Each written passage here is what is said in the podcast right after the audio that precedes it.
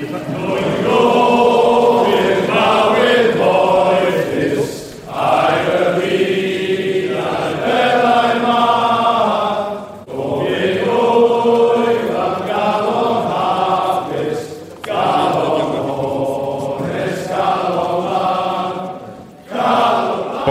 and hello. Welcome to the Welsh Rugby Podcast live in France. I'm your host, Ben James, here in Versailles. I'm joined by PA's Andrew the Daily Mail's Alex Bywater. In a little bit, we'll have Steph Thomas speaking to the former Scarlets and Fiji prop Deacon Manu. But, gents, we'll, uh, we'll kick off with a little conversation amongst ourselves here in uh, Mr. Baldock's boudoir. Very good. The uh, illustrious uh, surroundings.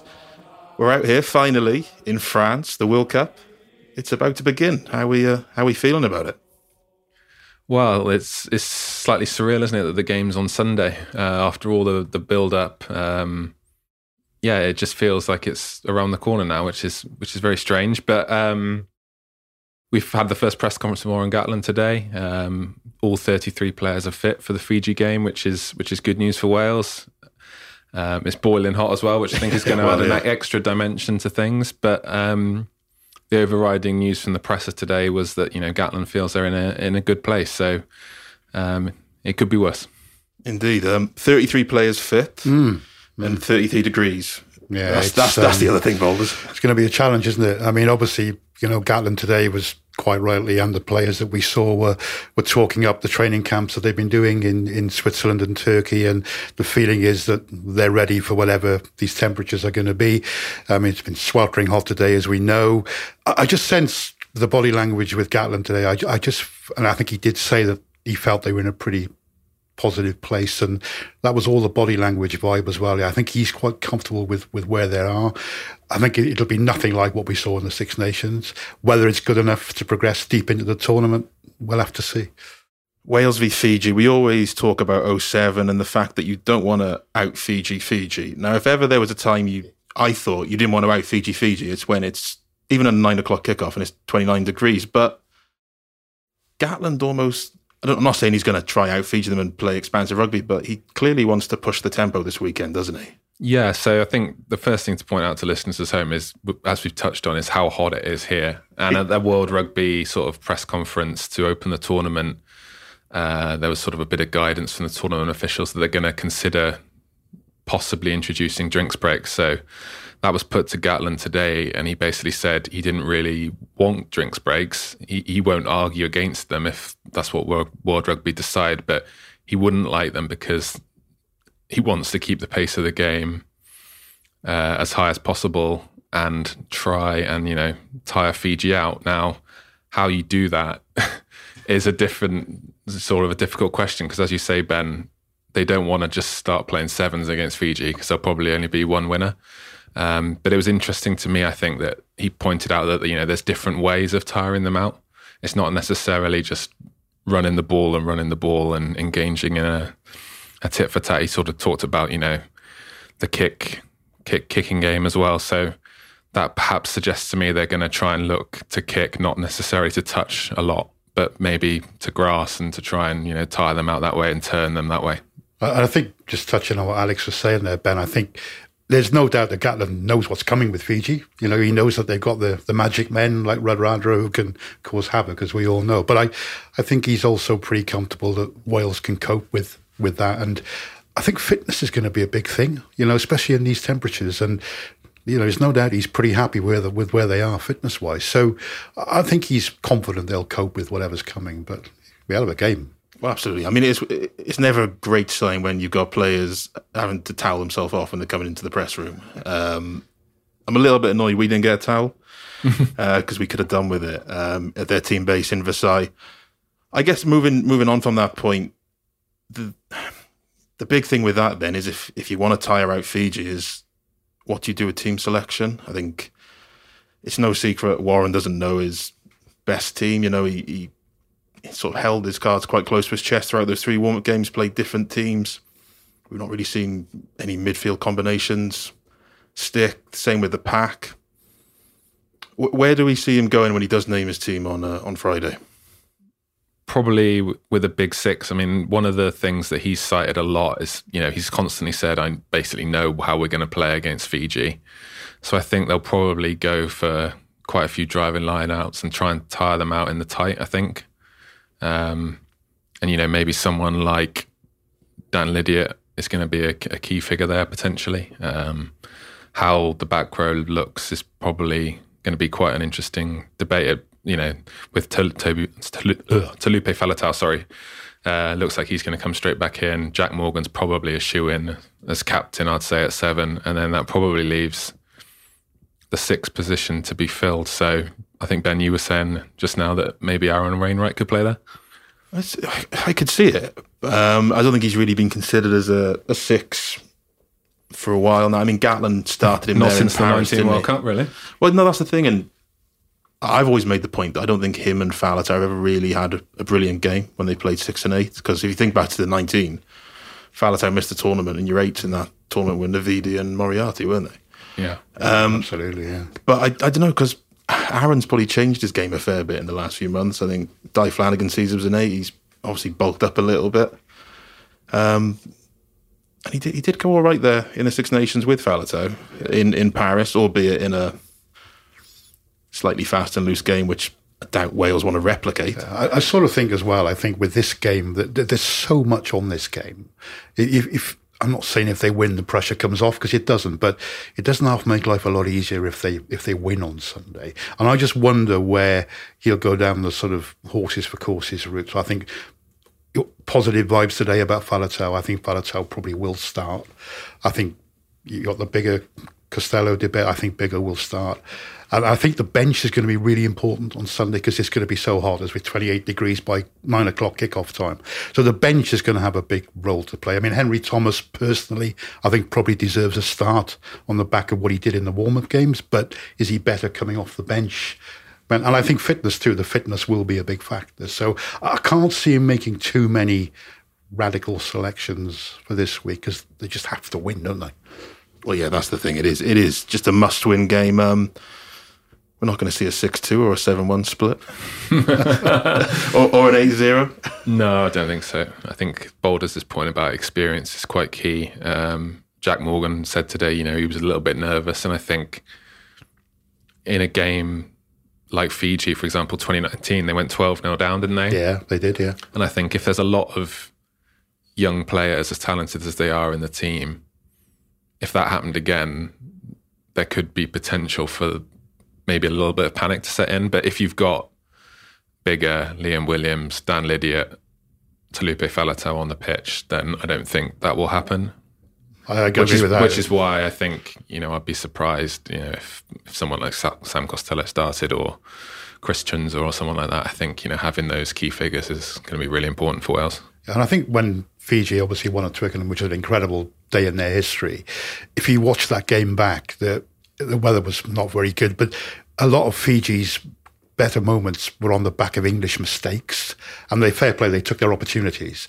So while it was a brilliant win, I, I do think the Wales have enough there to be able to cope with what's coming at them. Um, but I remember the game in Japan, which which we were at, and that first thirty minutes was was terrifying. I mean, Fiji were literally you know, all over them. Um, and Wales were hanging on for 25, 30 minutes. Um, but I, have got a good feeling about Sunday. I shouldn't have a good feeling after the last 12 months, but I, I, just think they look in a much better place to me than they were six months ago. And, you know, Gatland's already said that he pretty much wrote the Six Nations off, didn't he? Um, and now he's had this, he calls it like being a club side, doesn't he, where he's had time with them. Um, and, you know, but they are bad, slow starters, Wales. So who knows? Who knows? Yeah, that's um, that's a very good point. Um, I guess speaking generally about since we've arrived, um, what what have we made of how, how, how Wales have? We, have not seen them much. How, they've conducted themselves, how how they look. You know, you said it's been a tough six months, but this does feel a more relaxed Wales team, a more perhaps happy team compared to the Six Nations when you know we we were there every day at the Vale waiting for strike action and just seeing a lot of sullen faces. You know, now we were at the, the welcome the other night and it feels a bit more buoyant, doesn't it? Yeah, well, it couldn't get any worse, could it? So, um, but yeah, that's certainly true. I think you know Wales, as they have done it for previous two World Cups I've covered them at, you know, distinguished themselves really with the, the welcome ceremony with you know the, the song obviously Calon Lân. Uh, Dan Biggar had the the Versailles locals eating out the palm of his hand, didn't he? Really, with his with his speech in French. So, you know, I think they've done everything right so far in terms of all the hospitality stuff that goes with a big tournament like a World Cup. Um, and it's just going to be interesting to see how they play now. But just picking up on what Boulder said, um, Wales under Warren Gatland, you know, their successes was always built on, you know, supreme fitness, an ability not to sort of panic or go away in games and sort of stay in the contest. And those were sort of the uh, overriding themes of the presser, weren't they, today, I think? Yeah, yeah, yeah, definitely. With him saying, you know, we feel like we've got that. Um, so yeah, I think I think it probably will be enough for Wales to qualify from the group. I don't want to tempt, tempt fate there. You can you can come back. You can recycle this in six weeks' time or whatever. Um, but yeah, I think I think there's reasons to be positive for for the Welsh team and, and its supporters. I mean, we'll hear from Steph speaking to Deacon Manu. I'm sure we'll have a, a, different opinion in a sec. But just one last thing, going back to that team welcome, you mentioned sort of two of the, the people who were centre stage, um, Dan Biggar and obviously Corey Domachowski led the song. In, in a way, it feels like maybe those two in particular almost sort of embodying what this tournament could be about for Wales. I think Domachowski's a new face who, yeah, I mean, he was up today at press and he certainly he's added life to the uh, squad, isn't top, he? Top form, wasn't he? Top form, yeah. You know, making yeah. jokes. And then you've got Dan, obviously someone you know well. I mean, Mail columnist who, who revealed his re- impending retirement. But because he's retiring after this tournament, he feels like very relaxed, doesn't he? I, I, he just looks so relaxed. I feel like this is a sort of farewell tour for him. And maybe those are the sort of two dynamics that, that Wales can lean into to, to get some success out of this tournament. I think the balance is quite nice, to be honest. It, if you look, I, I, agree with that. Yeah, between yeah. if you look at sort of maybe the spine of the team that is experienced, like Liam Williams, Dan Biggar, uh, Josh Adams, George North, Will Rowlands to a certain extent. He's inexperienced. He hasn't got that many caps, but he is a still a very experienced player. And then Taulupe Faletau, interspersed with guys like Jac Morgan, Dewi Lake, uh, maybe Johnny Williams. He could be in contention to start in, mid, in midfield, I think. So I think there's a nice balance. This Wales team, the feeling, the feelings that were around the camp in the Six Nations uh, are in the in the past. You know, Dewi Lake is, was quite an impressive figure at the presser today, making a few yeah. gags, yeah, uh, which I enjoyed. You know, he's he seems like he's sort of taking to this role very well. Um, and I think just to touch on Alex's point there, but I think what we we are seeing a gradual changing of the guard.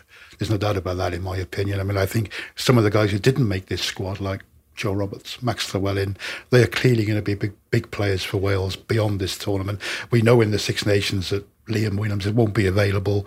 Uh, Gareth Anscombe, there'll be other players probably who may may retire. So it, there is a definite changing of the guard going on, but it it seems a really happy ship. I mean, we only see what we see, but you know, Domachowski was great. At Dewi Lake was fantastic. About you know we didn't play many games at nine o'clock with Bridgend Sports. Lovely line, and but they have this confidence of youth about them, which I think is great.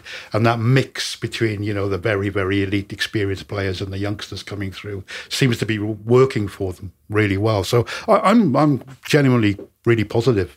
You know, going into this tournament. Fantastic. Um, we'll speak a bit generally about the, the World Cup as a whole. But um, first, we'll hear the thoughts of someone who I think's a bit more positive about Fiji's hopes. That's Deacon Manu. Steph was uh, talking to him earlier today. So I'm delighted to be joined on the podcast today by um, former Scarlets and Fiji tighthead prop Deacon Manu. Deacon, how are you? I'm very good, thank you. Um, yeah, pleasure to be uh, to be on here today. Brilliant. So, um, yeah, there's a, it's a pretty big day on Sunday, isn't it, for, for both Wales and and Fiji? Um, you you as excited as everyone else? Um, yeah, I think uh, you know you, you look at um, the matchups and the lineups, um, the history as well between both sides, um, and, and, the current form. So I think um, not only uh, the Welsh and, and, the Fijians, but I think that the world's pretty excited um, with this match coming up. Yeah, obviously there's there's a lot of there's a lot of expectations surrounding Fiji, isn't there? Which hasn't always been the case. Obviously, that great win at Twickenham has has fueled that. But when you look at the fact that you know you got the Fijian Drua playing in Super Rugby, um, obviously they changed the eligibility laws and, and whatnot, strengthened the Pacific Island nations. Is is this, in your opinion, the the best prepared Fijian side or the strongest Fijian squad that's that's ever gone to a World Cup? Yeah, I think if you um, look back, um, you know, look back uh, when I was playing in Captain Fiji in 2011, um, half the squad were basically plucked from the villages. We're playing sort of local competitions in Fiji, um, with the other half playing in varying levels uh, across Europe um, and New Zealand. So, looking at uh, the Fijian Drua this year, um, been a massive impact. Um, the last two years, yeah, think about that that conditioning, um, that that nutrition, the education that they were getting. I think that by far this is the strongest um, side in terms of physical aspects, um, but also knowledge as well. And I think you know you, have seen that in the Drua this year with a couple pretty big wins um, across the Super Rugby. Um, and I think looking back and you know the experience that they have had. Um, and I think there was a bit of uh, fruition when when they came up against, uh, I guess, an England that that wasn't in form, um, and they just sort of struck the right tune for that for that night. Yeah, obviously, there's a stereotype surrounding Fiji. It's probably unfair that obviously they, they, we all know they've got great athletes. When the game's broken up, they're they're deadly as Wales obviously found to their um, um, to their detriment in 2007. But a lot of people say in the past the set piece and the, maybe the control at halfback hasn't been great. But if you watch the tests against France and England, their scrum was was rock solid and you know, they got um, Caleb Muntz at um, at fly half, who seems to be a really good prospect. Um, uh, just what's your thoughts on, on you know on Fiji scrum and their set piece in general? You know, because because they look they look quite comfortable playing quite a structured game, judging by their performances against against the French and the English.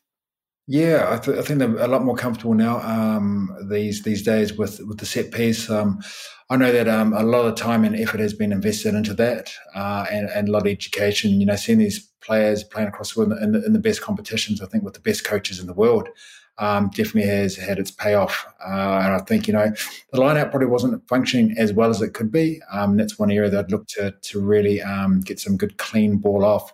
But I think you know it's grown and it's developed and, and it's had to really. Uh, when you look at world rugby and the, and the level that it's been at, um, in some ways uh, a lot of the world's caught up with that, that Fijian skill and that flair and the offload. Um, so that's always been part of the, the Fijian side. But I think looking at that game on Saturday against England, um, I think they showed that control, as you mentioned, um, that real consistency and control where they weren't panicked, they weren't rushed, but um, they sort of felt comfortable um, being able to play that that tighter game where they were able to um, see their options, and then when the game did open up, they were able to play. I mean, if I look back at my first game for Fiji, um, some of the, uh, the, the front rows um, that were starting were wearing uh, molded boots. They weren't actually wearing studs, um, and just little things like that. Um, and over the years, they've, they've, developed, you know, into a real, um, real uh, forward pack that can take on the, the bigger teams. Yeah. Um, judging by recent results, I mean, let's face it, Wales have lost at home to both Georgia and Italy in the in over the last eighteen months. You know, Warren Gatland obviously come in come in late in the day, so he hasn't had that much time really to sort of build a squad that can really challenge at the World Cup. Um, do do Fiji expect to beat Wales? Because if you go on form, Fiji are the better side at the moment, and and and they're higher than both Australia and Wales in in the world rankings.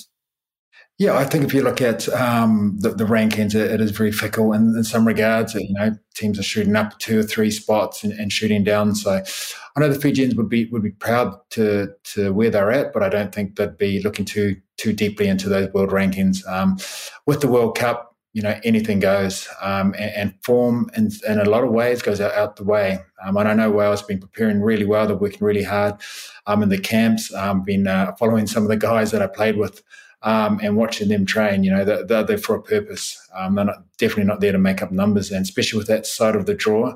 Um, Fiji won't be taking anything for granted. Um, I know that they'll have to be at the top of their game to beat the Welsh, and I know how passionate uh, the Welsh fans will be, and there'll be an extra extra person, extra um, team member there on the day. So um, it's going to be a heck of a game. Um, there's going to be defense is going to be a big part of it, but I think that attacking skill um, is going to really showcase uh, be showcased in that uh, that game.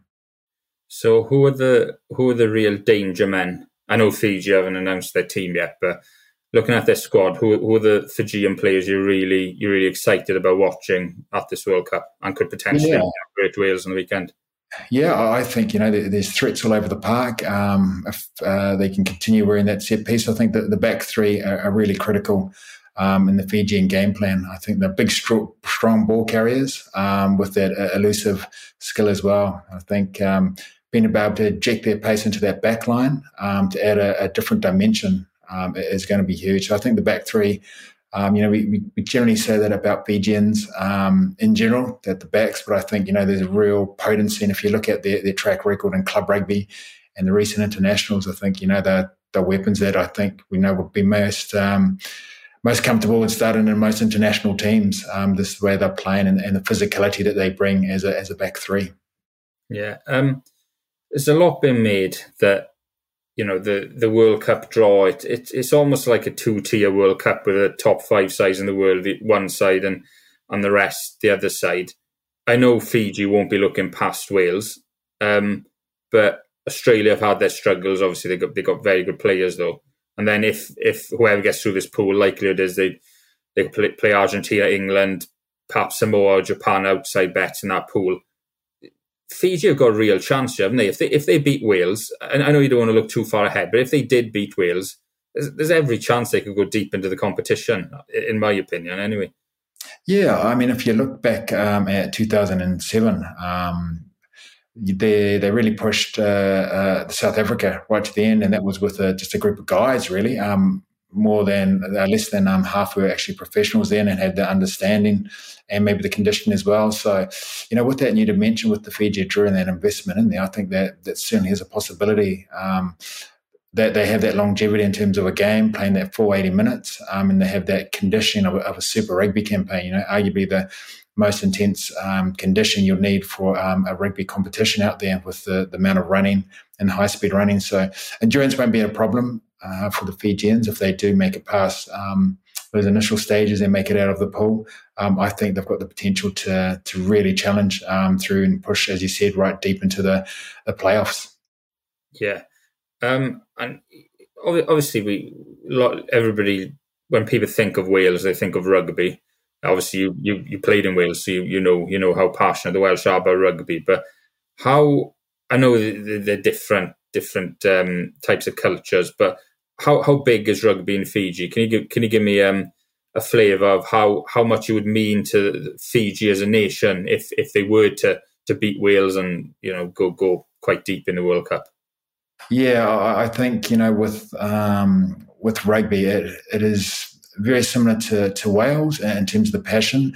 But uh, with uh, I remember experience in Wales, there's, there's, lots going on. There's there's the football, there's other sports, um, different things going on. But in Fiji, um, folk, uh, the focus is rugby. Um, there's no other really sports that take the attention away to the population, um, and it means a lot. Um, a third world country in, in lots of ways, and we've got we've got to remember that that this gives people hope. Um, this gives people the, the next generation um, some heroes where they can see them that may have come from the same village or the same area, um, and they got brought up with nothing. Um, and to sort of give that hope to the, that Fijian population is is a big thing. Um, and the players and myself as well never take that lightly. Um, to be able to give hope to those those people back in Fiji that, that are struggling, that may have not eaten that day. Um, so yeah, it's a, it's a big opportunity for Fiji, putting Fiji on the map um, for one, but really just playing for the for the people. Um, whenever you play for the Pacific Islands, it's it is about not playing for yourself or anything else, but the people back home. Um, and you know, similar to Wales, um, that, that, passion is going to be going to be amazing. Um, I know playing against Wales is something that you know the Fijians really enjoy. I think it's the, the, similar culture in lots of ways, and where rugby is the number one sport, um, and it's always been a, a, spectacle of rugby to, to be involved with.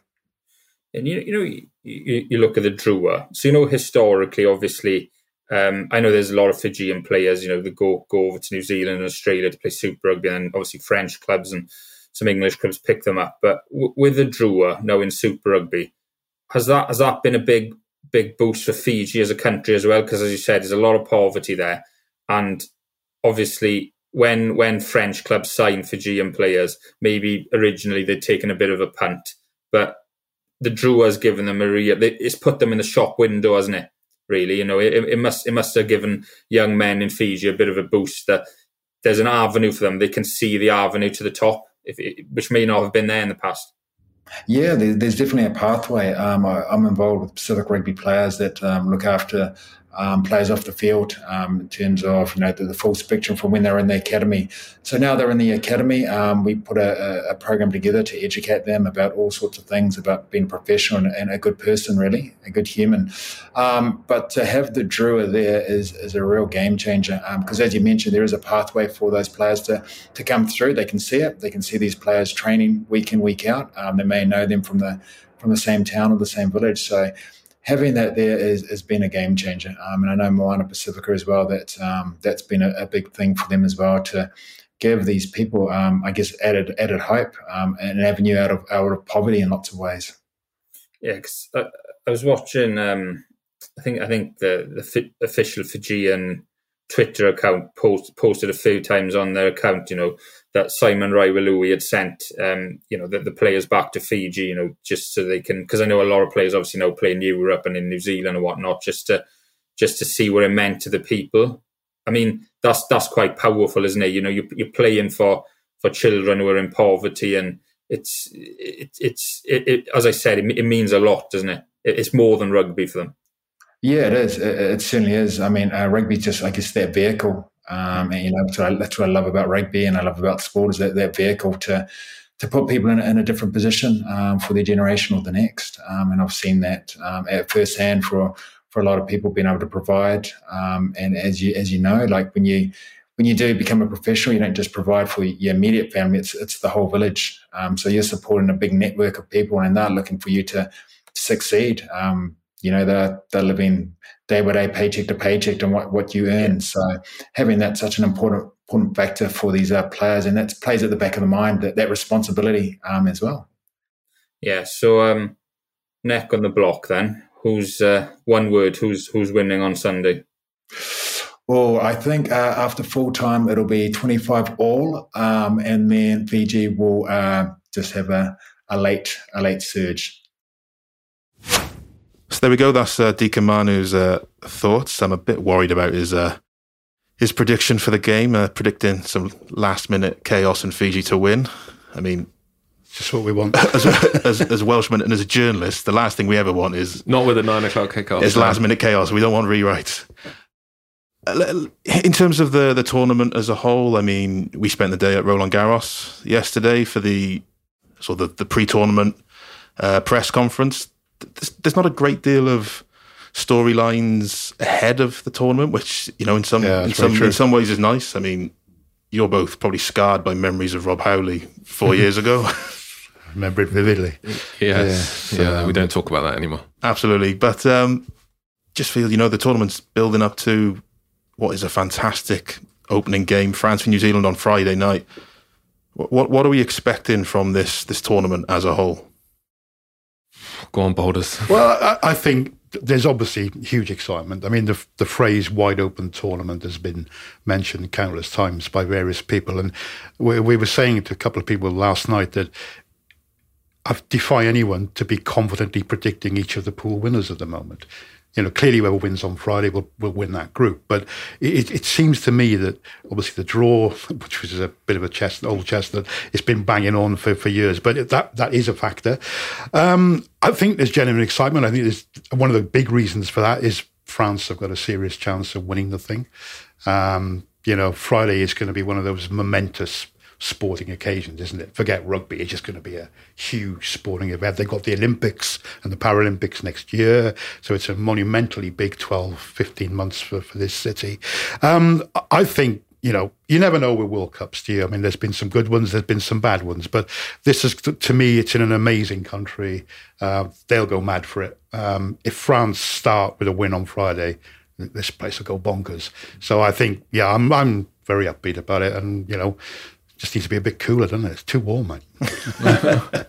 Because the the draw just obviously, you know, it, it's a product of COVID and organising a tournament with the pandemic, and it, it has been criticised for three years. But it does also make it fascinating, doesn't it? It does, and I think you know we were talking about this today. It's been a talking point for such a long time now, but now we've got what three days until the first game. I think it's just time to park it. Really, there's not much point saying, "Oh, the draw was wrong" or whatever. You know that may that may well be true, and it, it, it was wrong, really. But it's happened now, so it's not going to be changed. And like you say, the the top half of the draw is impossible to predict because of how competitive it is, and the bottom half is equally as hard to to call because of how tight that is. Um, and what, and what is it? You know, I think is it is it Fiji who are the top ranked team in, in Pool C? They're yeah, above yeah, Australia. They are, yeah, seventh, yeah. yeah. and Wales yeah. and Wales. Yeah. So you'd you'd never have said that, would you? You know, a year or, or two ago. So it's all up in the air, and I think uh, Dan Biggar's made this point, Warren Gatland's made this point about momentum. Wales are a momentum team. So if they do get that first win, they then play Portugal, which they are going to win, aren't they, really, regardless? So if they can beat Fiji, they're almost certainly going to be two from two. And then they go into the Australia game then, which is obviously a, a massive game as well. But they'd be in pretty good nick then. So yeah, and I, it's a bit of a cliche, Ben, but I, I, I really hope that that rugby is the winner because heaven knows there's some amazing players out there in the next four, five, six weeks that we're going to see and, and enjoy watching play. You know, we, we, all know about the disciplinary issues, the high tackles, the red card, yellow cards, the citing process. We, you know, everything seems to be in place for it to be an amazing tournament.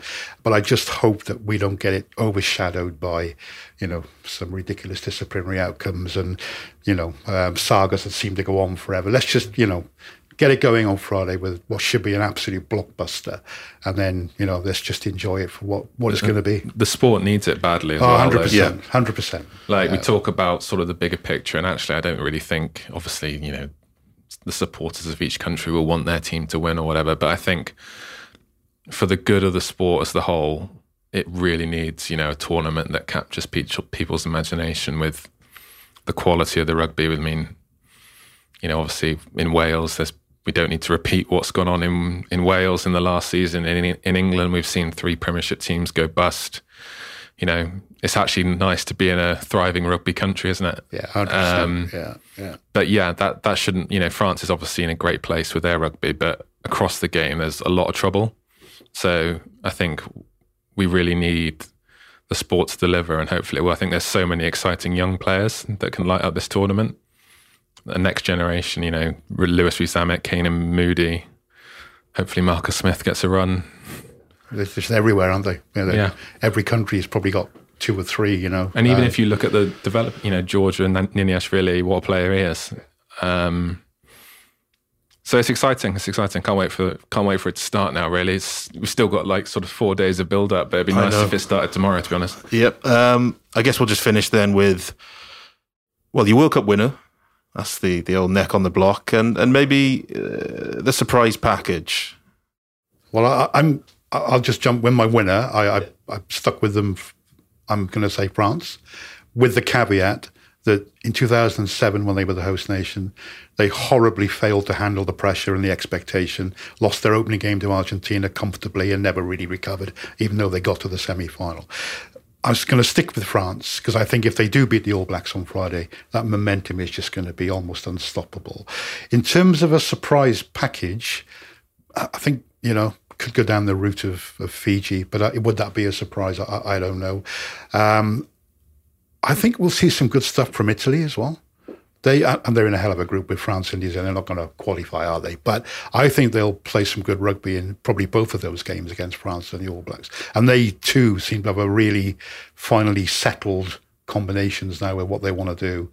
Um, obviously, Crowley's going after the World Cup, which is same old story with them. But it'll, it'll be tough, I think, to go outside of the of the heavyweights, you know, in terms of a winner. But I'm going to stick with France, basically.